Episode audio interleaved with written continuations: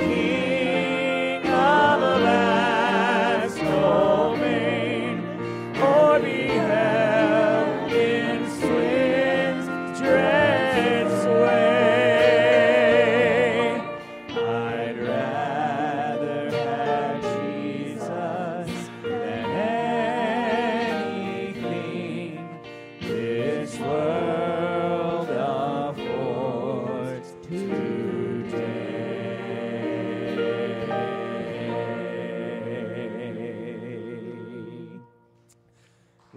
Jesus, yes, amen. We praise you today, Lord. We thank you. And Lord, it is our prayer that we would rather have Jesus than, than anything houses, buildings, lands, silver, gold, all the material things that, that we've lost. Lord, we, we would like them and we want them back, but we need you more than anything. And I pray, Lord, that is our desire this morning as we come to your word in an echoey, dirty, hollowed out, at this point, warehouse. God, it's our hearts where you dwell, and may you work in them richly today as we come to your word. In Jesus' name we pray. Amen.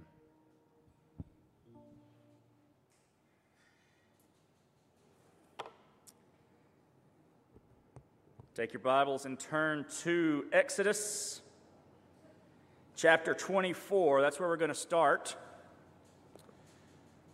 We're going to be looking at a, a few pas- passages from Exodus this morning. This is our, uh, based on our reading this past week for our D group, uh, our, our uh, Connect, no, something 360, 260. Foundations, there we go, right? Foundations 260. Got it. That I hope you're still following along with.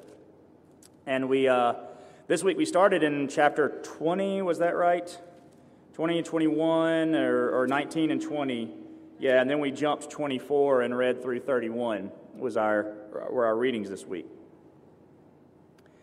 And the title of this message is Preparing God's House. And as a matter of fact, most of what we read this week was all about the various instructions that God gave Moses in uh, building the tabernacle. Chapter upon chapter of the utensils that were going to be used, the altar, the, the Ark of the Covenant was in there. The, the kind of the, the springboard verse this morning to look at this whole section of Scripture is Exodus 24 3. That's what's going to get us started and get us heading that direction. Um, well, that'll be on the screen. I'll read another verse that's not on the screen, but says something very similar. Exodus 24 3 says, Moses came and told the people all the commands of the Lord and all the ordinances. Then all the people responded with a single voice, We will do everything that the Lord has commanded. And if you jump down to verse 7, you see something similar. He then took the covenant scroll and read it aloud to the people. They responded, We will do and obey all that the Lord has commanded.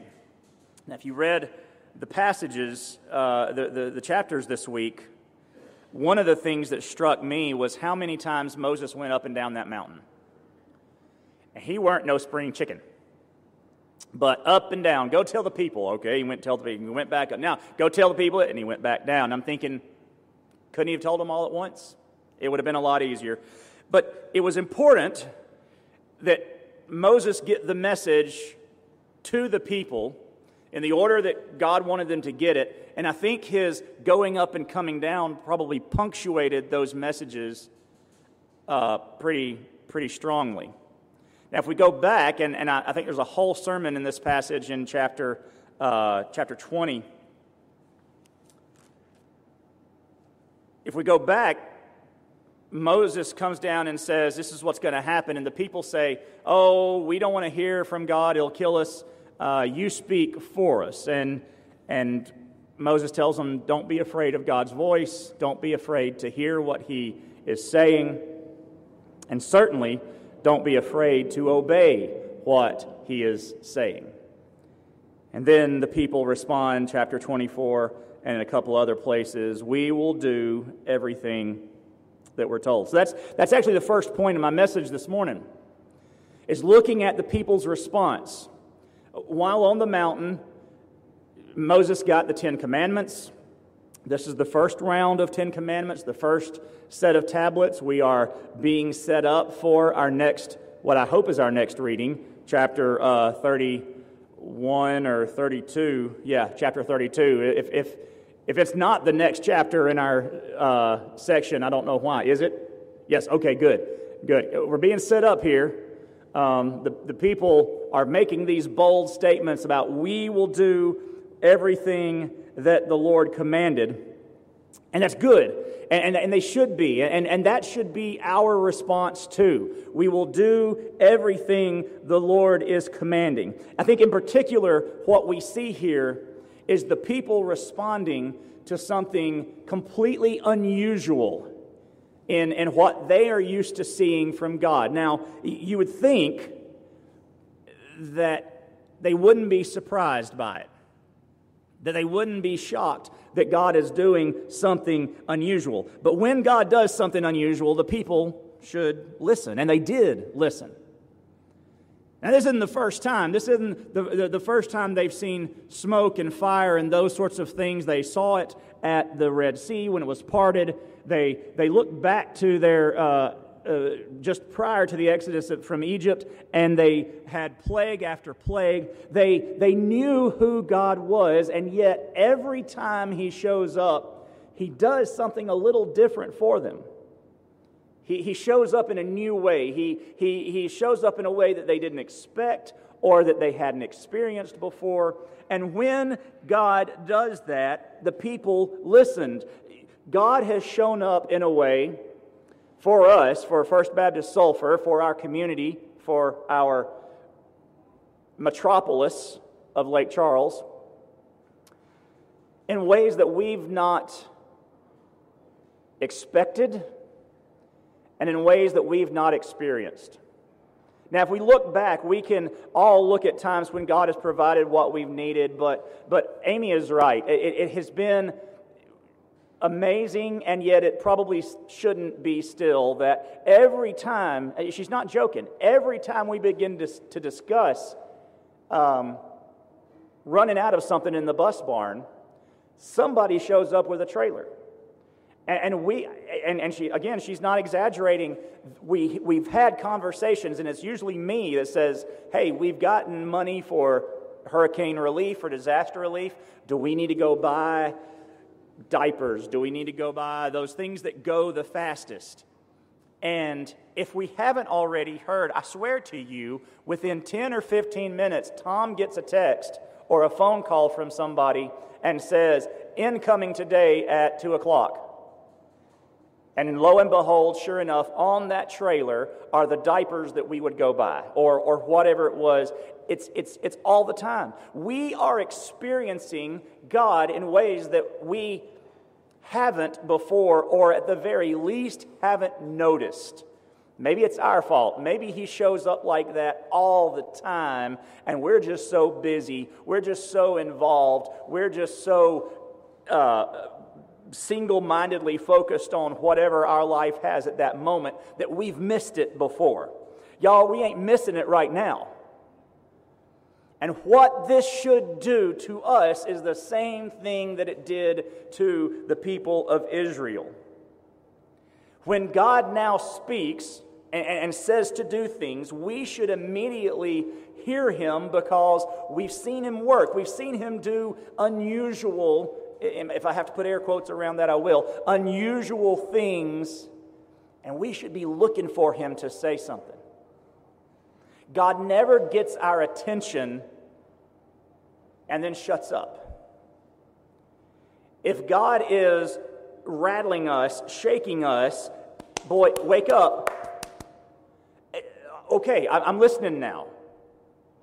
That should be us. God, what are you saying to us? And then our response to be, should be just like the, the, the voices of the people of Israel, we will do everything that the Lord has commanded. And I think that is both a response to what has happened and a response to what will come. We will do everything the Lord has commanded, and we will do everything the Lord will command. We will be ready to respond when He says to do something. When God was doing something unusual, the people listened, and then when God spoke, when God spoke from this new situation, this new circumstance, this new normal that they were going through, then the people and we should obey. God, you've got our attention now. What should we do? What do you want us to do?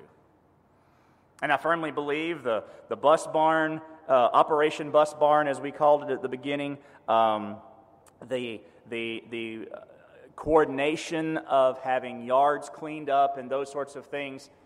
Those are all part of the ministry. We have been talking about for years having to get outside of our church to do ministry.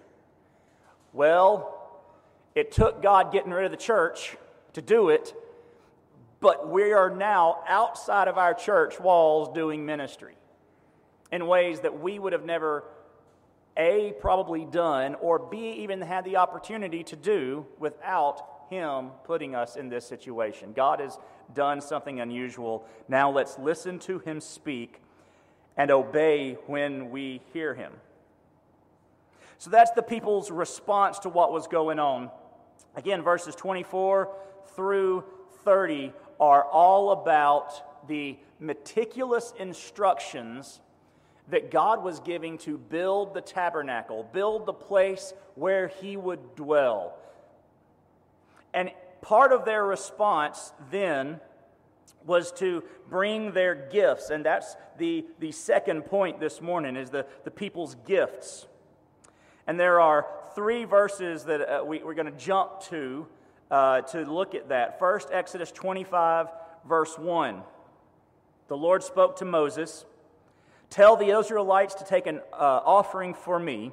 You are to take my offering from everyone who is willing to give. Now, that is interesting there at the end. He, it is not a compulsory offering, it's from everyone who is willing to give. And he describes the sort of gifts that they needed gold, silver, bronze, blue and purple, scarlet yarn, fine linen, goat hair, ram skins, fine leather, acacia wood, on and on and on and on.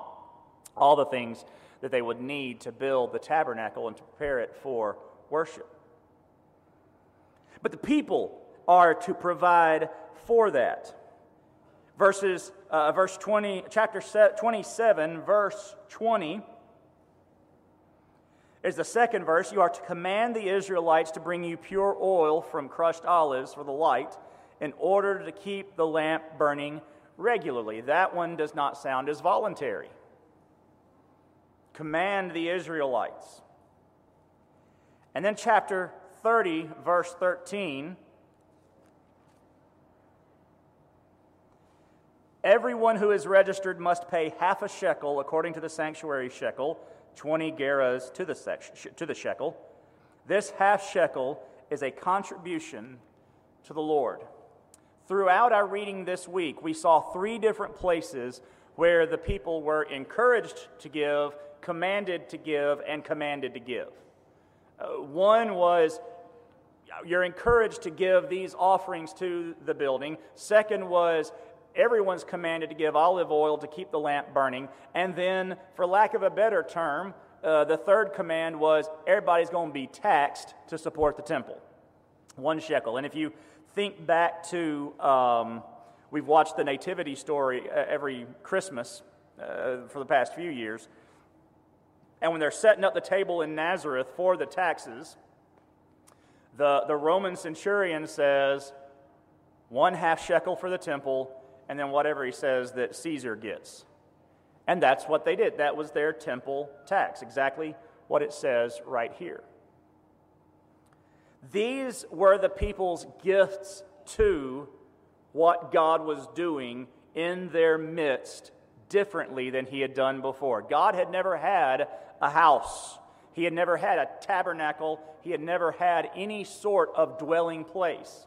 And here they were building him one, and the people were to be a part of what he was doing, what he was requiring. And some of their part was a requirement, and some of their part was voluntary. But regardless, we see in these passages that the people have a part to play in what God's doing. Uh, Israel was not just sitting back and letting God and Moses hash it out, and then Moses would go and get the contractor to do to build the tabernacle and kind of lead it and say, okay, well now that it's ready, then everybody shows up. They were all a part of what he was doing.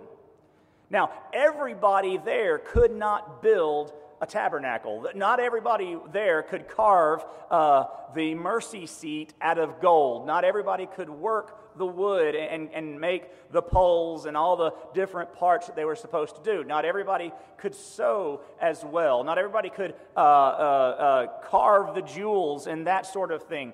But everybody still had a part to play, everybody had something to do. Certain workers were particularly skilled, and we read about those fellows, two of them by name, in chapter 30, 31. He is set apart. God's Spirit is on uh, uh, Bezalel to do uh, the artistic work in gold, silver, and bronze, to cut the gemstones, and Aholiab uh, to, to make all the things I've commanded you. So, two guys in particular from the group were particularly skilled for the work that God had called them to do, and they were set up as leaders to be a part of that. But everybody in the community had responsibility. For some, it was gifts. For some, it would have been labor. We, we see that when, back when I was talking about Nehemiah on the, um, the, the, the, video messages when, when we weren't meeting yet. The, the wall that was built around Jerusalem when Nehemiah came to rebuild it. If you remember, there were some 49 people and or groups or families that were mentioned that were doing the work of building the wall. And some of those groups got their titles thrown in there. They were uh, uh, Levites, they were priests, they were artisans, not wall builders, not masons, but they were goldsmiths and jewelers and, and all these other people that may or may not have had a talent for building a wall.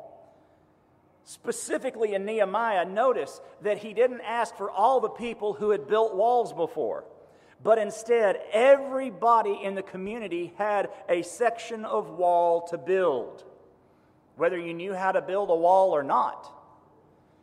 And if you remember back also, every one of them had a trowel and a sword, whether they were military men or not. They had responsibilities, and sometimes our responsibilities don't look like our talents, our training, or our gifts. It's just what we have to do because that's the situation we're in now. We see that there, and I believe we see that today. I, I, never planned to, to be a part of rebuilding a church. Uh, the assumption is for any pastor, someday you might have to build a building or, or that sort of thing, but they don't, they don't have a class for this in seminary. And if you're not good at it, well, that's just tough because the responsibility is still there. Every one of us as a church, as church members, have responsibilities that will arise, and, and but I'm not good at that. Nobody asked you if you were good at it. It's just what needs to be done. We have a gap to fill. People's gifts are necessary. And we can see this in the, the grand picture here of what was going on in the life of Israel. As they were moving through the wilderness, as they were making their trek, at this point they thought, to the promised land, every one of them still had a responsibility to be a part of getting them there and, and what was the process uh, in the meantime. And so the people brought their gifts, whatever those gifts may be. The third thing that, uh, third aspect of this long section of Scripture that jumped out to me were the, the people's hearts. And we see that in chapter 30, verses, uh, verse 38, and chapter 31, verse 16. 3038 says, Anyone who makes something like it to smell its fragrance must be cut off from his people. Michael, what? Okay, well, if you read, he's talking about the, uh, the incense that they made for the tabernacle. And he's given them the recipe. This is the incense that I want you to burn in the tabernacle. And, and this passage talks about Y'all can't just make that incense because you think it smells good.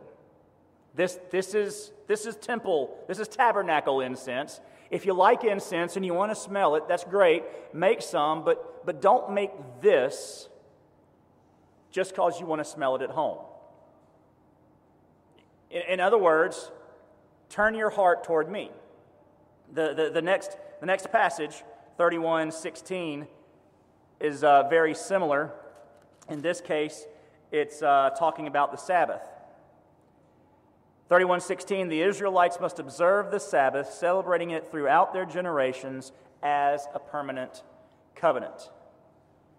Again, one day a week, the seventh day of the week, or actually the, the first day of the week for them, the first day of the week, set it apart. No, I'm sorry, the seventh day, Saturday. Yes. The first day of the week, set it apart for me. Turn your heart to me. In, incline your heart toward me. See, not only does everyone have a part to play in their gifts to give to what God was doing, but everybody has a responsibility in the commands that God is giving in the society that God is setting up. Everyone has something they are supposed to do. So now it's no longer give a gift if you want to, or even give a, a, a, shekel or a half shekel because you have to, but instead, as a community, all of you obey these commands. And to do these things, they had to incline their hearts toward God and not themselves. I mean, n- notice, don't make the incense, as an example, don't make the incense just because you think it smells good. Because who are you putting first there? Yourself. You want your house to smell like this incense. It's not what it's for, it's for worship. Set aside a day for me. Now, we they would have said, but if, if we work on that day, we'll make more money. Our, our crops will be better. Our herds will be better. When, when I was at a church in the middle of cattle country, that's what I heard a lot. The ranchers, they couldn't come to church because they had to check the cows on Sunday morning. That's what I always heard. I, I'm pretty sure God set it up so that those cows would have been fine for just a few hours. I didn't get very far with that argument, but you know, I tried. But their responsibility was to set their hearts on the things of God, look to Him.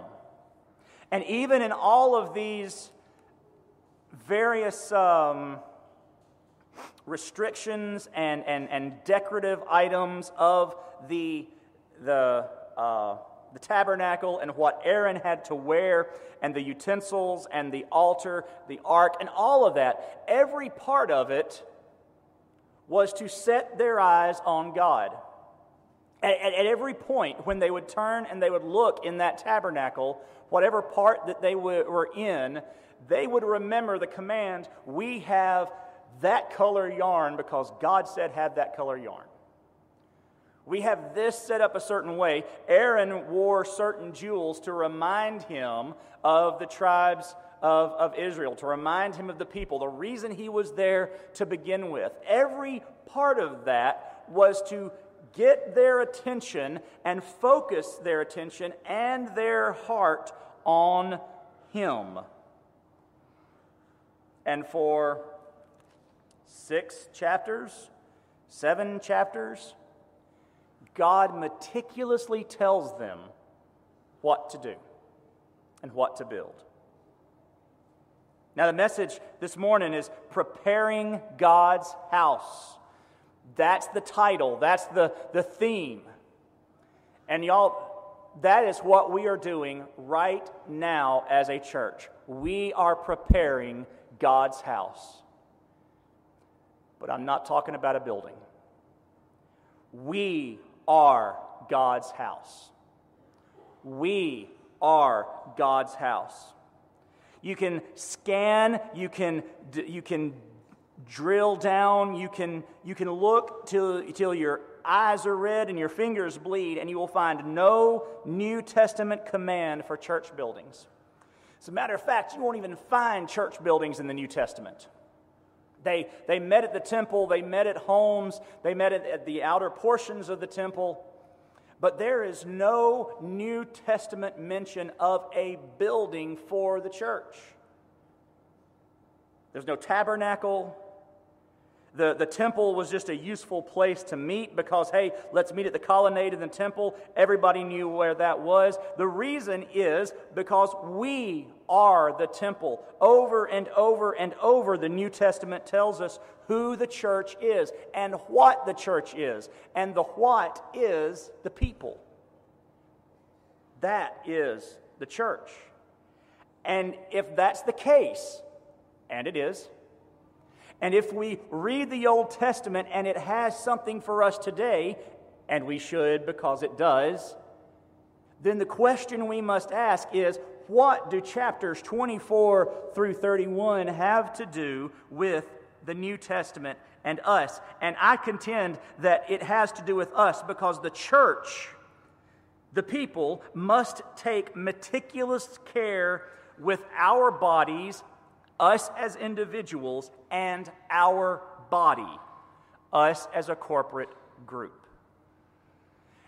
The same amount of care and dedication and uh, particularness, whatever that went into the yarn and the decorations and all the different parts of the tabernacle goes into us as individuals examining our lives and pulling down the things that don't belong and building up the things that do. The New Testament is clear on what we, I, am supposed to be as a follower of Jesus. There are no gray areas. There's no, well, I can be kind of this or kind of that. When Paul says, these sorts will not inherit the kingdom of heaven, and these will, he's making clear those things that we are not supposed to do and the things that we are supposed to do. And so the church, in building up its building, in preparing its building, preparing God's house, does so by looking inward into each and every heart. So is God's house, as his temple, as his tabernacle, as the place where he dwells. We, the people, the individuals, must first respond in obedience. If Jesus says, Love your enemy, we love our enemy. If Jesus says, turn the other cheek, we turn the other cheek. We don't have the luxury or the liberty to say, I don't want that decoration in my life. I don't like that on the wall. It doesn't matter. That is the command. That is to live as Christ. And so we, as the church, must respond in obedience. Again, He's gotten our attention by doing things differently than he's done in the past, or doing something a little out of the ordinary, or allowing something to happen that is uh, uh, difficult. He's gotten our attention, and now that he's gotten our attention, I guarantee you he will speak. And when he does, it will be a matter of correction and redirection and command and then we must respond in obedience, as the people of Israel did.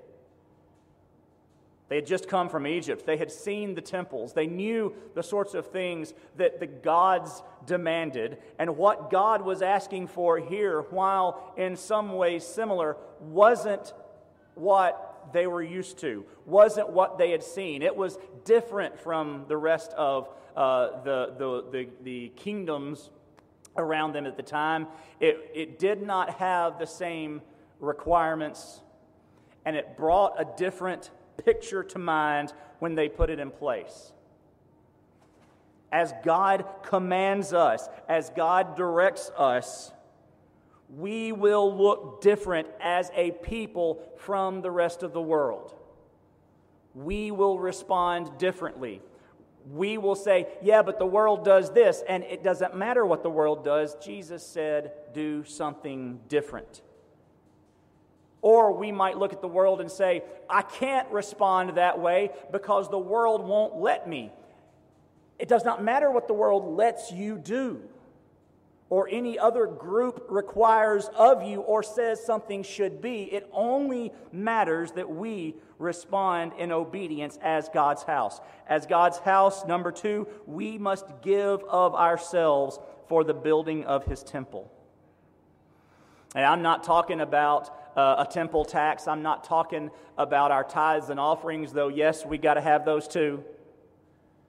I'm not talking about uh, oil for the lamps. I am talking about giving our lives to the calling that Jesus has placed on this church as a corporate body and on us as individuals. Every one of us has a specific calling on our lives. And he did not call any bench sitters. There's no second string in the church, there's no backup. We are all on the field, we are all starters for the team. And then we must give of ourselves. We must lay ourselves on the altar, Romans 12 1.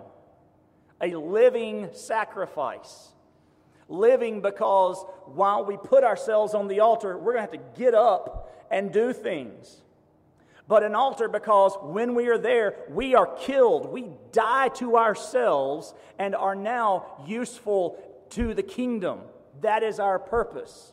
A living sacrifice, holy and acceptable to the Lord. How do we get holy and acceptable to the Lord? Obedience, the first point.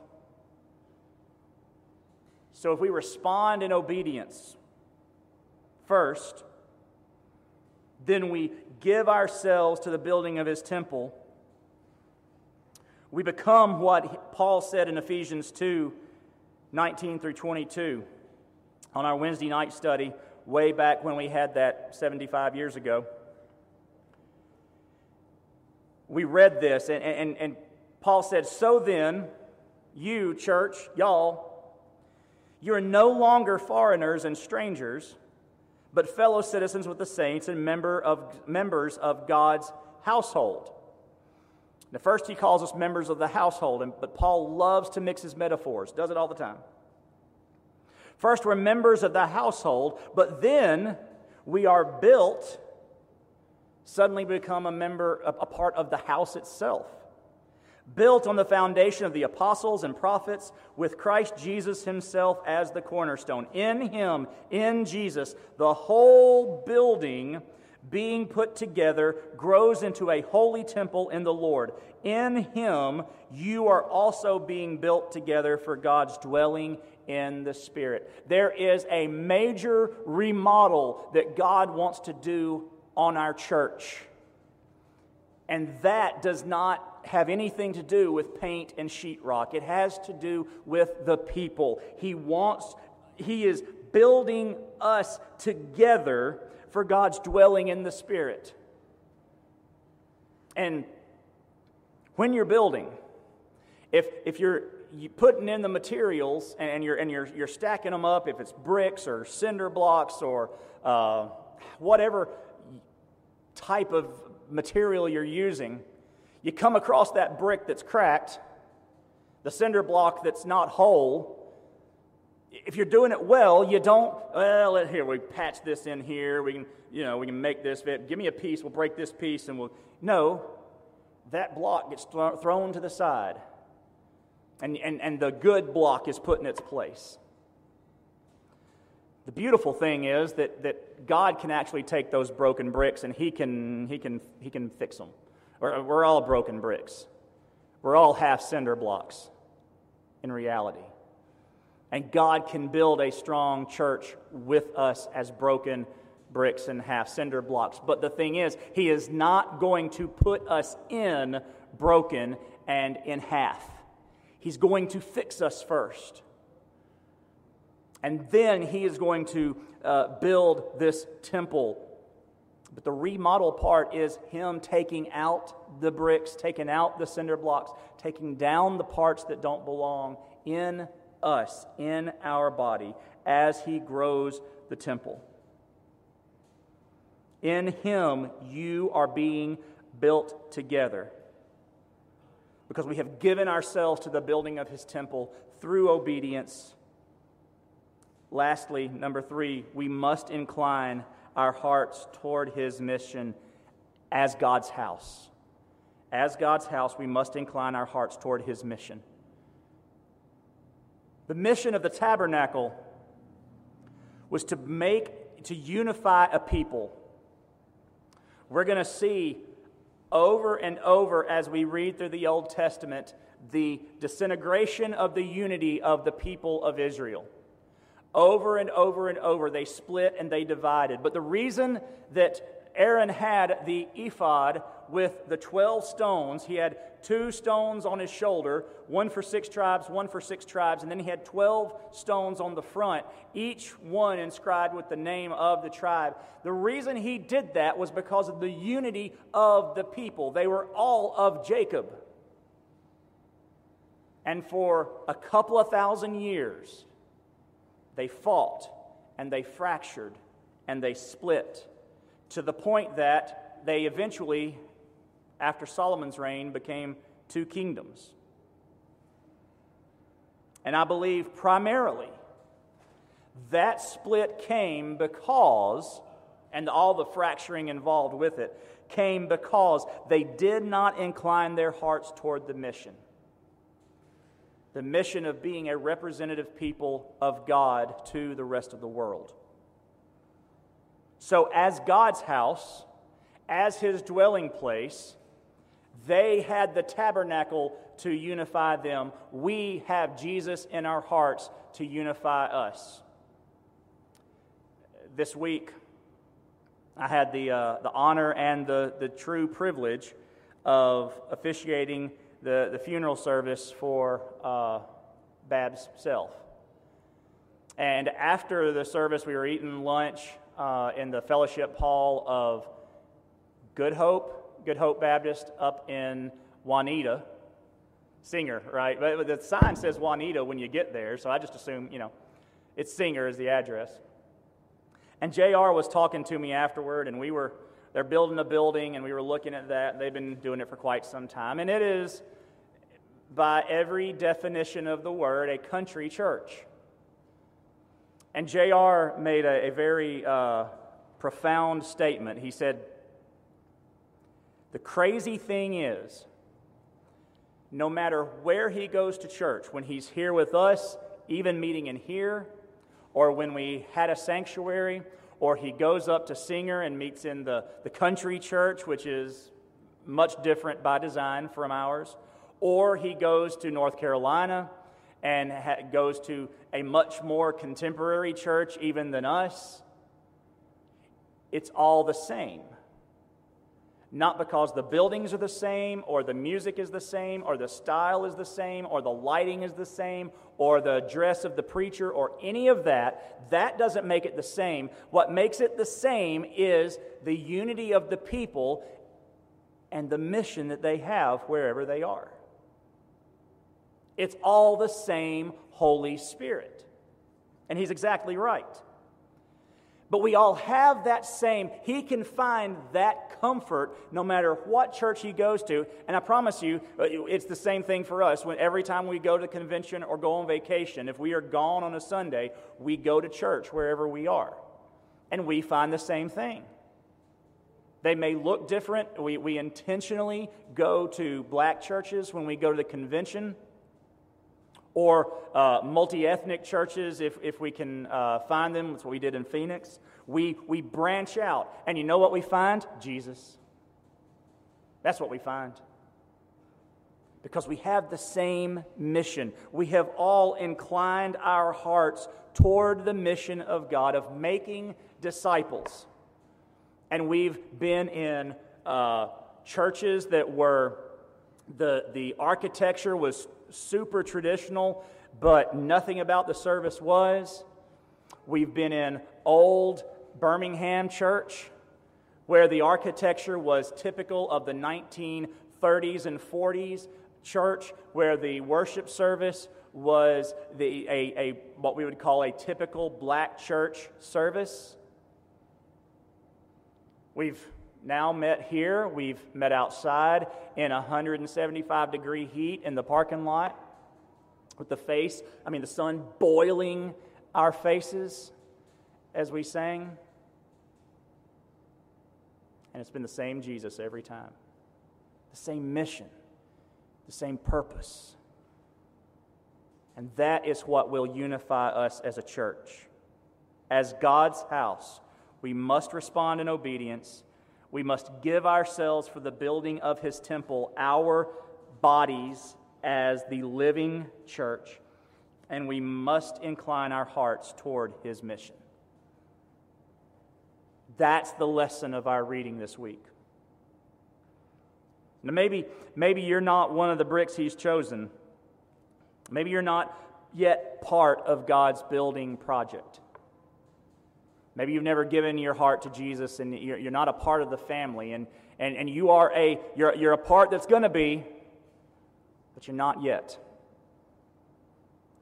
You need to make that decision to follow Christ, to be a part of His church, to be a part of His family, to understand that you're a sinner because all have sinned and fallen short of the glory of God, to understand that because of your sin, your wage is death eternal separation from God. Not just physical death, but eternal spiritual death. But that's not the end. That's not the guarantee if you accept Christ because Romans 6:23 goes on to say the gift of God is eternal life in Christ Jesus our Lord. So you can defeat that sin. You can be a part of the family because of the blessed gift of our Savior. Romans 5 8. God proves his own love for us in that while we were still sinners, Christ died for us. He died for you, He died for every one of us. And in order to be a part of that family, to be a part of that temple that God is building using individuals, not bricks, not cinder blocks, not sheetrock, but using people all you must do is call in the name of the Lord. Everyone who calls in the name of the Lord will be saved. If you confess with your mouth Jesus is Lord and believe in your heart that God has raised him from the dead, you'll be saved. And then you're a part of the family. Then you're a part of what God is doing. Y'all, every can of green beans or corn we give away. And we're really trying hard to give those away because we have a lot. Every can we give away is an opportunity to say, Jesus loves you. And the comments we're getting on our Facebook page, messages we're being sent, people are hearing the message. They get it, they're understanding we are having an impact in our community. And by faith and by prayer, we are adding bricks to the temple, the holy temple that God is building using us as a church. And maybe today you need to become a part of what He's doing. You can do that. You can pray right where you are, asking Jesus to save you. Repent of your, confess your sins, repent of those, turn away from say, Lord, I want you to save me. If you're watching on the video, you can do that there. You can come, uh, you can message us, and we'd love to talk to you about that. Pray with me. Father, I thank you that you are using us, individuals, a, a, body of believers. Lord, I, I thank you that our usefulness to you is not dependent on any material thing.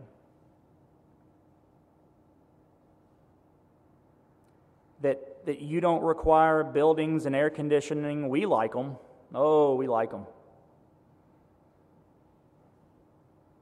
But all you need is willing hands and hearts to give that cup of cold water, to welcome that stranger, to visit that prisoner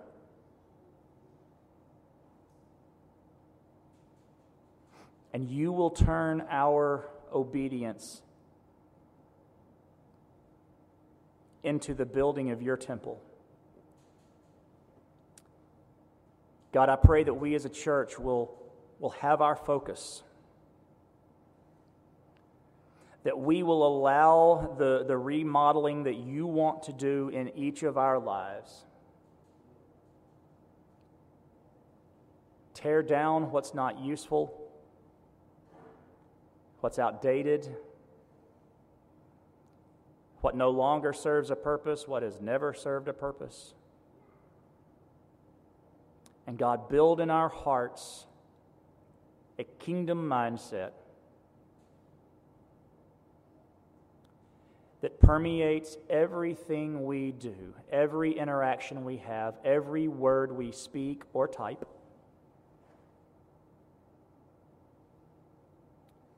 so that we can be evidence of your salvation, so that we can invite other bricks into the temple. God, use our church, we pray.